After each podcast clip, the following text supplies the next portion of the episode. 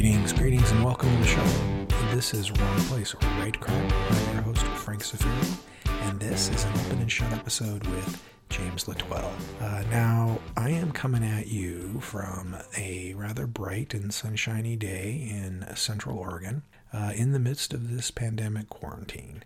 And I know it is probably pretty strange for, for everybody out there listening. But for me, uh, you know, being at home and not seeing people for days and days at a time is actually pretty normal. So the impact is, has been a little bit less uh, than for some of you. Uh, one of the places that I've gotten my human contact uh, both before and during this pandemic has been this show. So I appreciate uh, those of you who've reached out to me and, of course, the guests that I get to talk to. That guest uh, this episode is James L'Etoile, and I met him a couple of few years ago at a conference. A very genuine, sincere, uh, friendly guy, and very unassuming. I was I was quite surprised when I found out what his uh, actual career background was outside of writing. I'll let you listen to the interview to, to find out what that is, but it's interesting. And uh, hit it off with him and uh, really enjoy his company. Uh, before we get to that, I want to remind you that Wrong Place, Write Crime is proudly sponsored by Down and Out Books. Down Out Books is a mid sized publisher of crime fiction, most of it at the gritty, darker end of the spectrum, uh, which, if you are listening to this show, might just be in your wheelhouse. Uh, if you're interested in learning more about Down Out Books, you can go to their website at downandoutbooks.com. That's Down and Out Books, all spelled out, dot com. Down and Out Books. Take the journey with us. While you're there, pick up Eric Beetner's The Sound of Breaking Bones, which is the uh, April episode, the fourth episode of season two. Uh, it's episode 10 overall. Uh, great episode uh, preceded this season by Eryk Pruitt, Asa Maria Bradley, and Holly West. So you can't go wrong with a subscription to a Grifter's Song. Anyway, I might be a little biased. Uh, okay, let's uh, let's dive into our interview with James L'Etoile. Well, hey Jim, welcome to the show. Thanks, Frank. Thanks for having me. I'm trying to remember when I first met you. I think it was at BoucherCon in St. Petersburg. It might have been St. Petersburg. Yeah, I know it was a BoucherCon. You were one of those people who was uh, so uh, kind and welcoming, like you know, to to me, and I'm sure you're that way to everybody. No, really.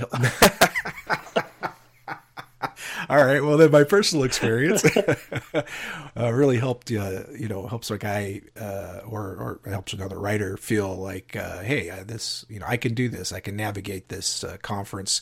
I'm part of the clan. I'm not a. New, I'm not an outsider. And you know, there's a, a, number of writers that tend to go to those conferences quite a bit who who play that role. I mean, Jim Ziskin does it, Holly West does it, uh, you know, mm-hmm. a, few, a, few, other people do it. Yep. Uh, but you're one of them. And so, uh, you know, I want to publicly thank you for that. And I'm sure there's oh, writers thanks. listening who would offer their thanks as well. No, it's, uh, thank you, Frank. That's, that's nice to hear. Uh, it's, it's really a, a nice community to belong to. I mean, coming from our backgrounds, Frank, um, it's something very different. And it kind of took me a while to get into that. Like, are these people actually really nice? you know, what do they want? Did he really know? like my book, or is that just yeah. something he says? But yeah. yeah, there's there's just some some really very friendly, outgoing, supportive people, and no matter where you are in the the publishing pecking order, you, know, you can be down at my level, and I mean these these people are just um, they're always open to help and very supportive. It seems like the vast majority of the authors in you know the the crime fiction writing community, the people you see at BoucherCon or Left Coast Crime, seem to have evolved to the state where they recognize that it's not a zero sum game.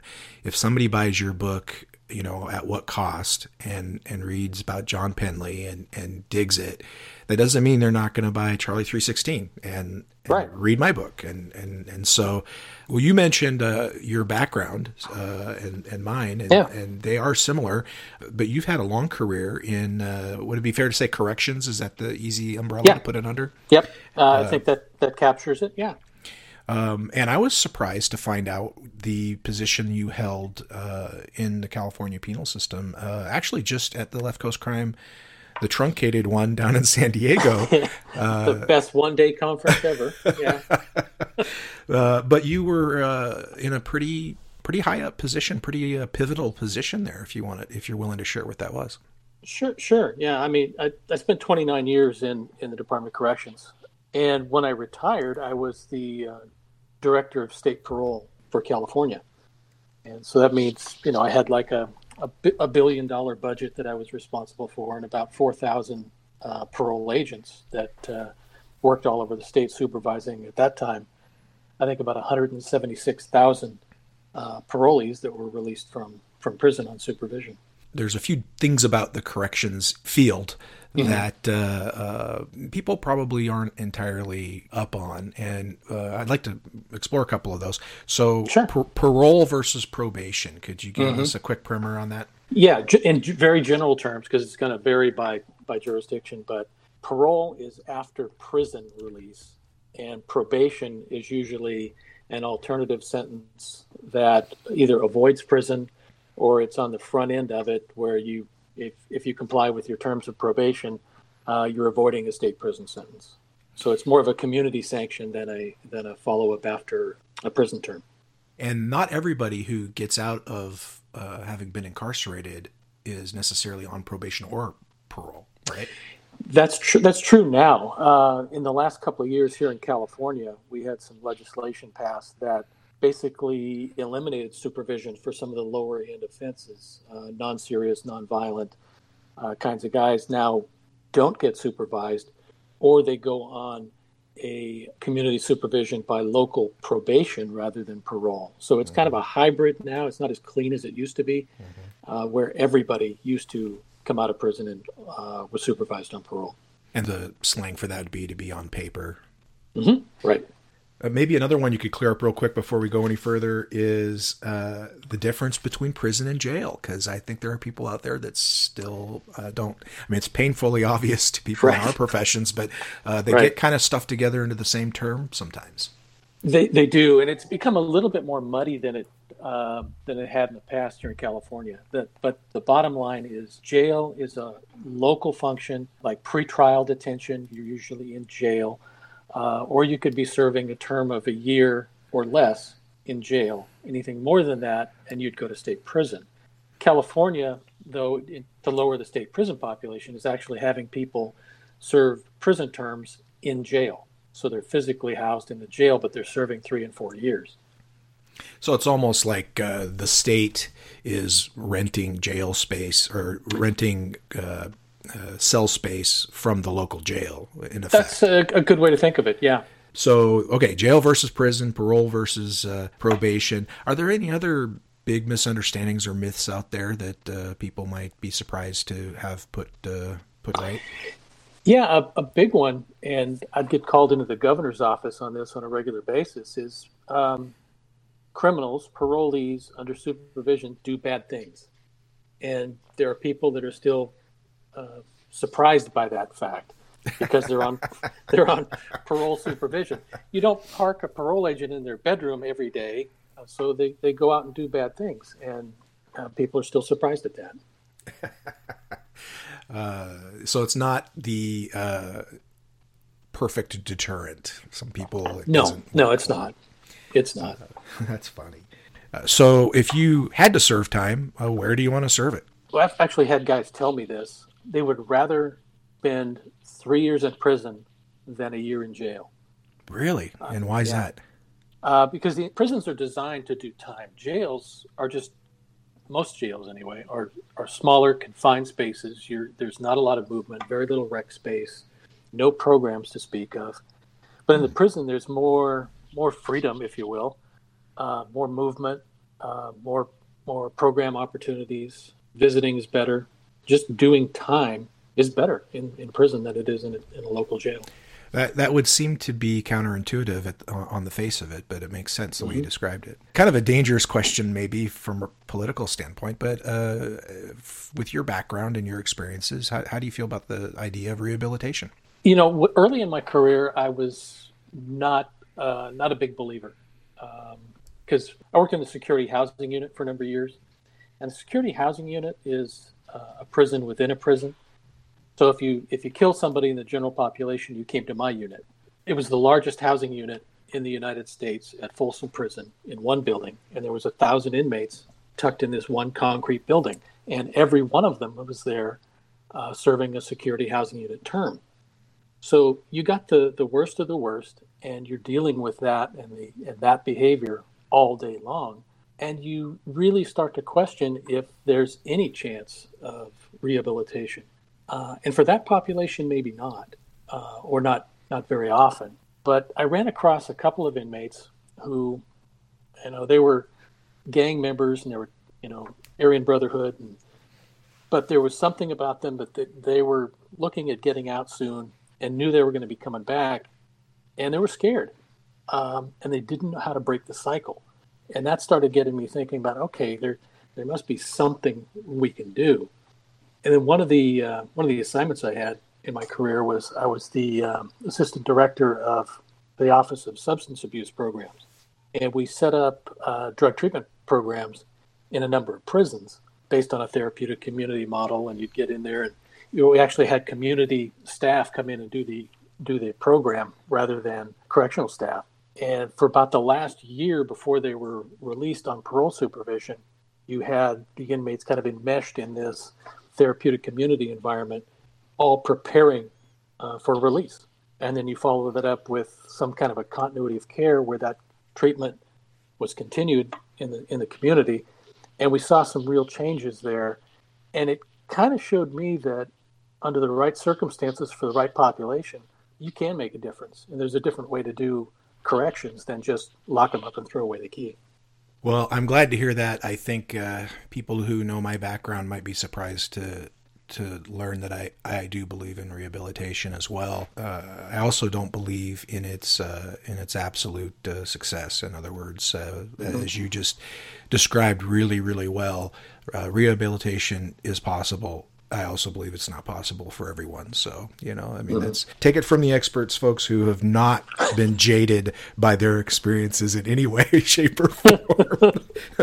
uh, um, well, we've been talking about your your uh, career in corrections, but uh, we're really here to talk about your career as a, uh, crime fiction author. And in fact, uh, in fact, your email, the first part of your email, I think, is crime writer at. so, yep, it is. so that's definitely part of your identity. Uh, and you've had a number of books out, a couple of them in a series, uh, uh the right. Detective Penley mystery series at what cost was the first one? What was the uh, the genesis of Detective Penley? Did he just come to you in a uh, you know in a flash of realization, or is he an amalgam of a lot of people that you've known, or, or how'd that come about? It's probably the latter. He was uh, Penley seems to be kind of a, a mix of quite a few uh, officers and detectives that I worked with uh, over the years. This series takes place in Sacramento, and I worked really closely with the Sacramento Police Department uh, when I was the parole uh, director. Uh, so I got to know quite a few of the detectives, the and the brass there in the in the department. And this this guy Penley is kind of a, a mash of about three or four of the detectives that uh, that I worked with during that time. Well, the book opens up with a pretty graphic crime scene, and I don't think it's a spoiler if no. we if we lay that out. So, uh, tell us about that first scene, so people can get a feel of what they're what they're in for if they pick up this uh, this series. Yeah, yeah uh, the detective uh, shows up on the on the crime scene, and the crime scene is uh, is a kind of a remote riverbank outside of Sacramento, and he's faced with basically part of a human corpse, and it's basically a hollowed out uh, section of torso. Uh, and he recognizes a tattoo on the on the torso as one of the local gang members that he's dealt with in the past. So it's just a bizarre kind of crime, and here he is. Now he's going to go down that trail. He has to figure out what happened there with that uh, right. that killing, um, and that doesn't end the series. You have a second book in the series, Bury the Past, um, right. which also has John Penley, but you have a, another character uh, in that book as well that you introduce.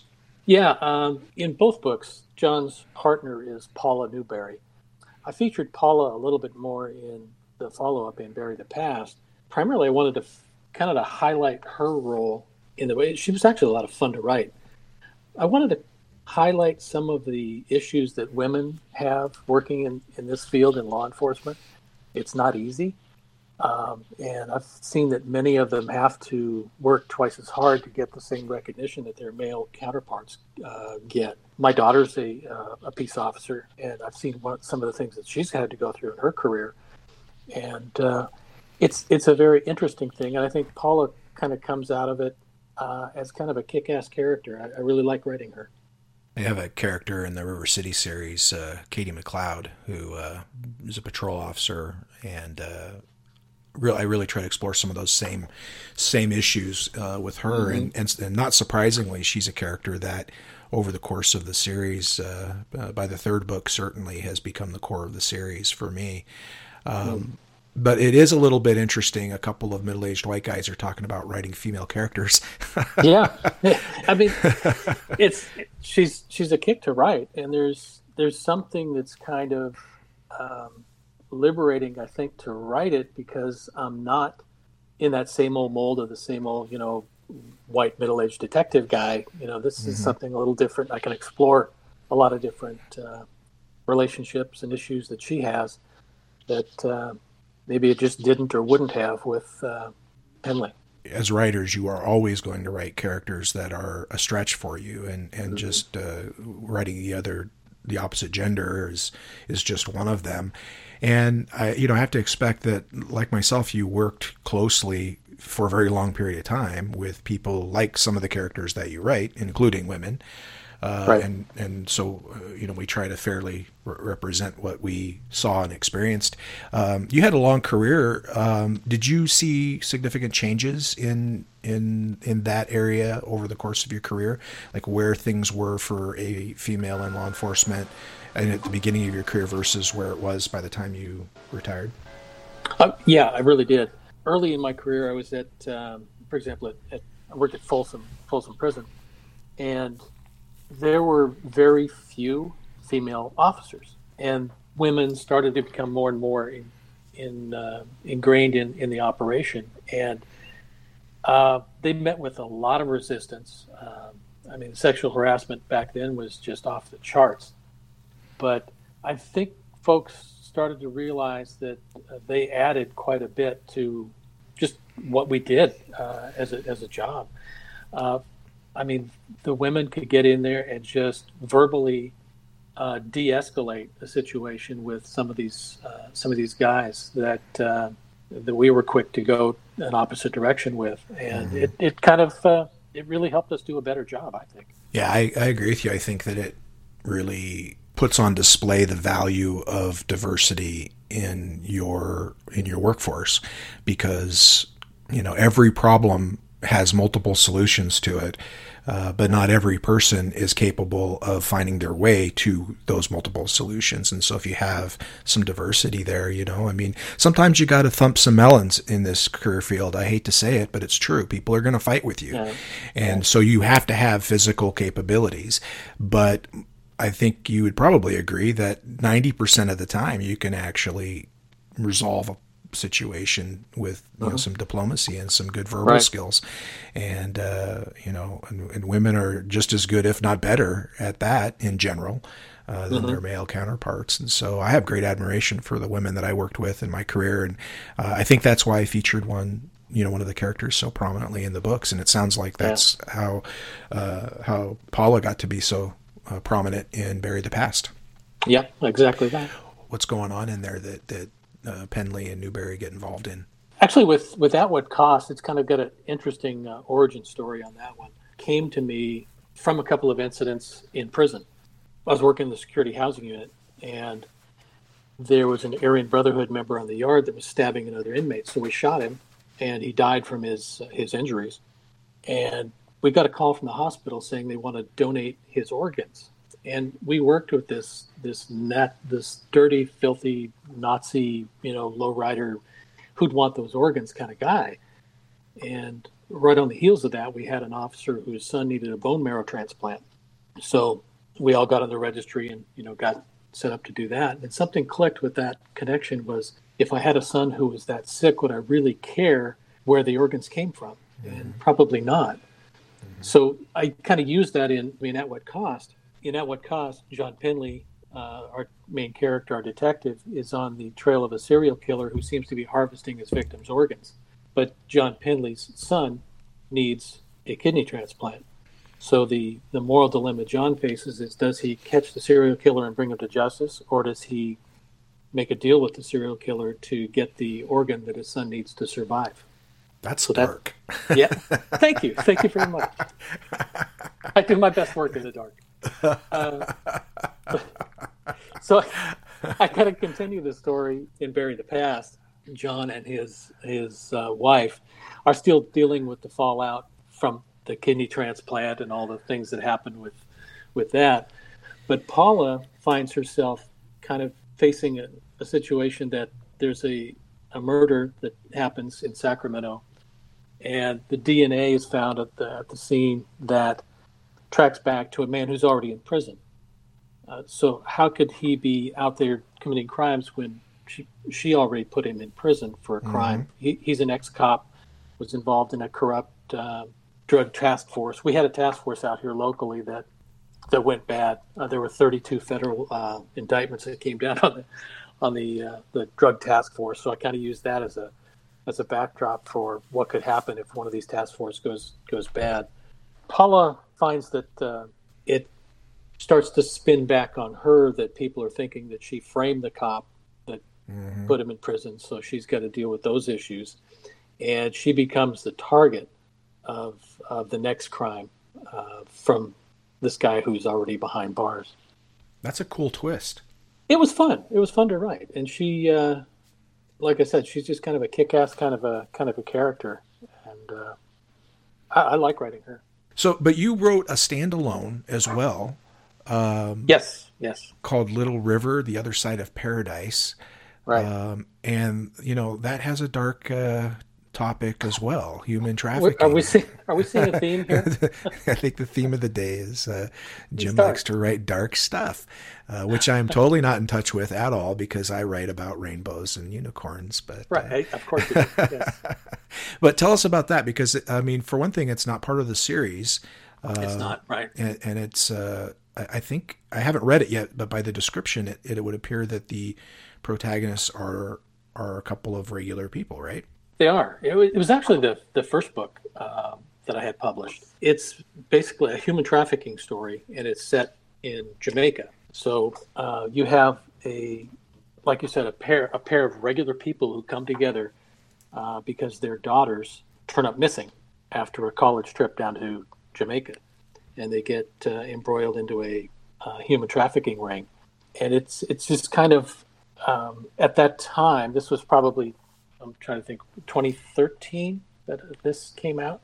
Jamaica was one of the worst uh, locations for human trafficking in the Caribbean. Uh, they didn't want to do anything to kind of highlight their issues because they didn't want to hurt the tourist trade that they relied on at the in the island. You know, since then, they've come up a little bit on the United Nations network of tier two nations that uh, have issues with human trafficking, but yeah, it was kind of an interesting thing to explore. And then I went down to Jamaica a couple of times and talked to folks locally, and uh, it, it's a real issue. They're aware of it. They know it's there, but it it mostly preys upon some tourists, but largely folks in the poorer areas of Jamaica. Parents think that they're you know going to send them off to a nice trade school, and they end up selling them into uh, human trafficking. It's crazy. It it would seem to me to not be very intelligent as a criminal to target victims that have a high profile of any kind. I mean, and, right. and certainly the daughters of American citizens who have some means. Uh, you know, set aside the sociological parts of it or what you may like mm-hmm. or not mm-hmm. like about the reality of it, but those folks have some clout and and they're not just going to go, oh, geez, that's a terrible tragedy. I lost my daughter and I don't know where she is, and then not do anything. Right. So, uh, right.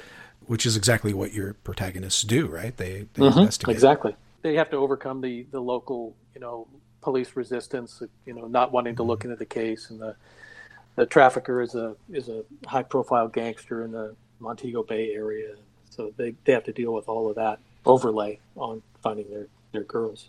Well, I guess that's the flip side of it too. I mean, I can talk about you know these are American citizens who that's a high profile uh, snatch to to make, but at the same time, you know we're a very clannish uh, species, and when you're in somebody else's mm-hmm. area, the rules are different. You know, yeah. So right. what? You're you're a prominent person where you come from. Well, here, you, you know, I mean, you're you're nothing. You know, and, and we've got your daughter, so you know, right. bye. Right. You know, so I can totally see that for sure when we're talking about you know dark topics or whatever, um, you know, I, I, did a little bit of uh, investigation. Me and Detective Google, my partner, and uh, there, there's a, there's a couple of places where you have a, a bio that says uh, upcoming topics. And before I ask you for some specific uh, work that you've got coming up, I just want to mm. run down this list of future topics uh, according to your bio.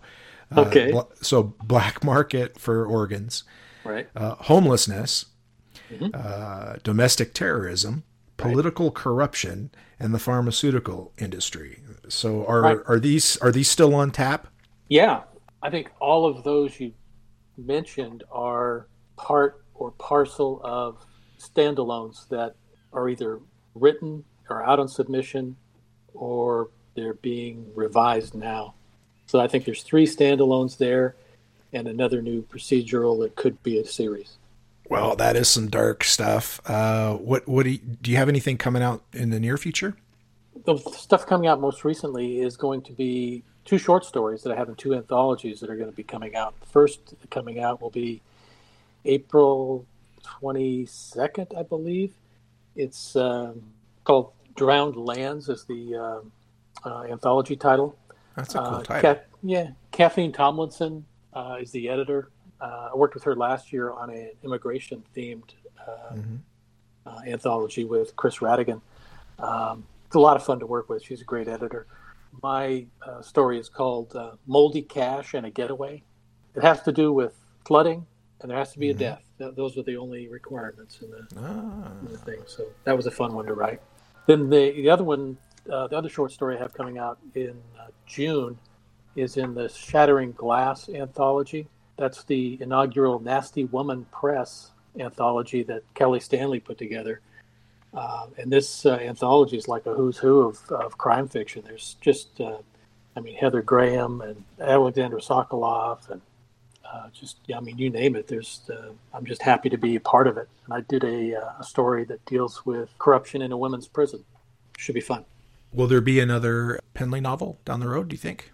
Um, if not Penley, very Penley-like. Um, I'm playing. I'm playing with a, a, Paula character that's even. It's kind of in her vein, but uh, she has a little bit more freedom. So I'm, I'm playing with one of those right now. Well, I you know I interview a number of uh, crime fiction authors on this show, and some of them are are former cops. Uh, but I think you're the the first person from the corrections field that I've had on the show, and yeah. I I do believe that uh, you know readers appreciate obviously the book has to be a well written book and compelling characters and a great story. I mean, that's all every writer reader wants that. Uh, but I think readers appreciate that insider baseball expertise that you know mm-hmm. a, for, a, former practitioner can can bring. For someone who hasn't read uh, the Penley novels, would you say you inject a lot of that into into those? Yeah, I do, um, but not to the point where it's it's. Uh it detracts from from the story. I mean, in Bury the Past, I think I cut fifteen thousand words out in one of the final edits. There was just kind of procedural stuff that you know how things happen in prison, and it was interesting, and you know the, probably the best words ever written but uh, they're, they're, gone. those darlings uh, are those darlings yeah. are now rotting corpses. exactly, but no, it made for a much uh, much more faster paced story to get that stuff out of the way. It, it, was interesting, but it didn't drive the story forward, so it had to go. I suppose that the expertise that you know former practitioners like you or I bring should be utilized in much the same way that research is utilized by any author. I mean, you, mm-hmm. you, you, get so enamored with what you're researching that you want to put as much of it into the book as you can, and sometimes right. you you know a, a, tea, a teaspoon is better than a cup most times. And uh, yeah. Well, Jim, I've been wanting to have you on the show for a long time, basically since we met in St. Petersburg. Uh, so I'm glad we finally got to make it happen. Yeah, me too. It's uh, a lot of fun, and it's always good to see you and uh, Colin and the rest of the gang at uh, at conferences, and I'm sure we'll see it hopefully soon. Well, there you are, folks. Uh, like I said, uh, Jim's a very sincerely nice guy. I think you probably heard that come through in the interview, and uh, uh interesting background. And I'm pretty excited to dive further into his books.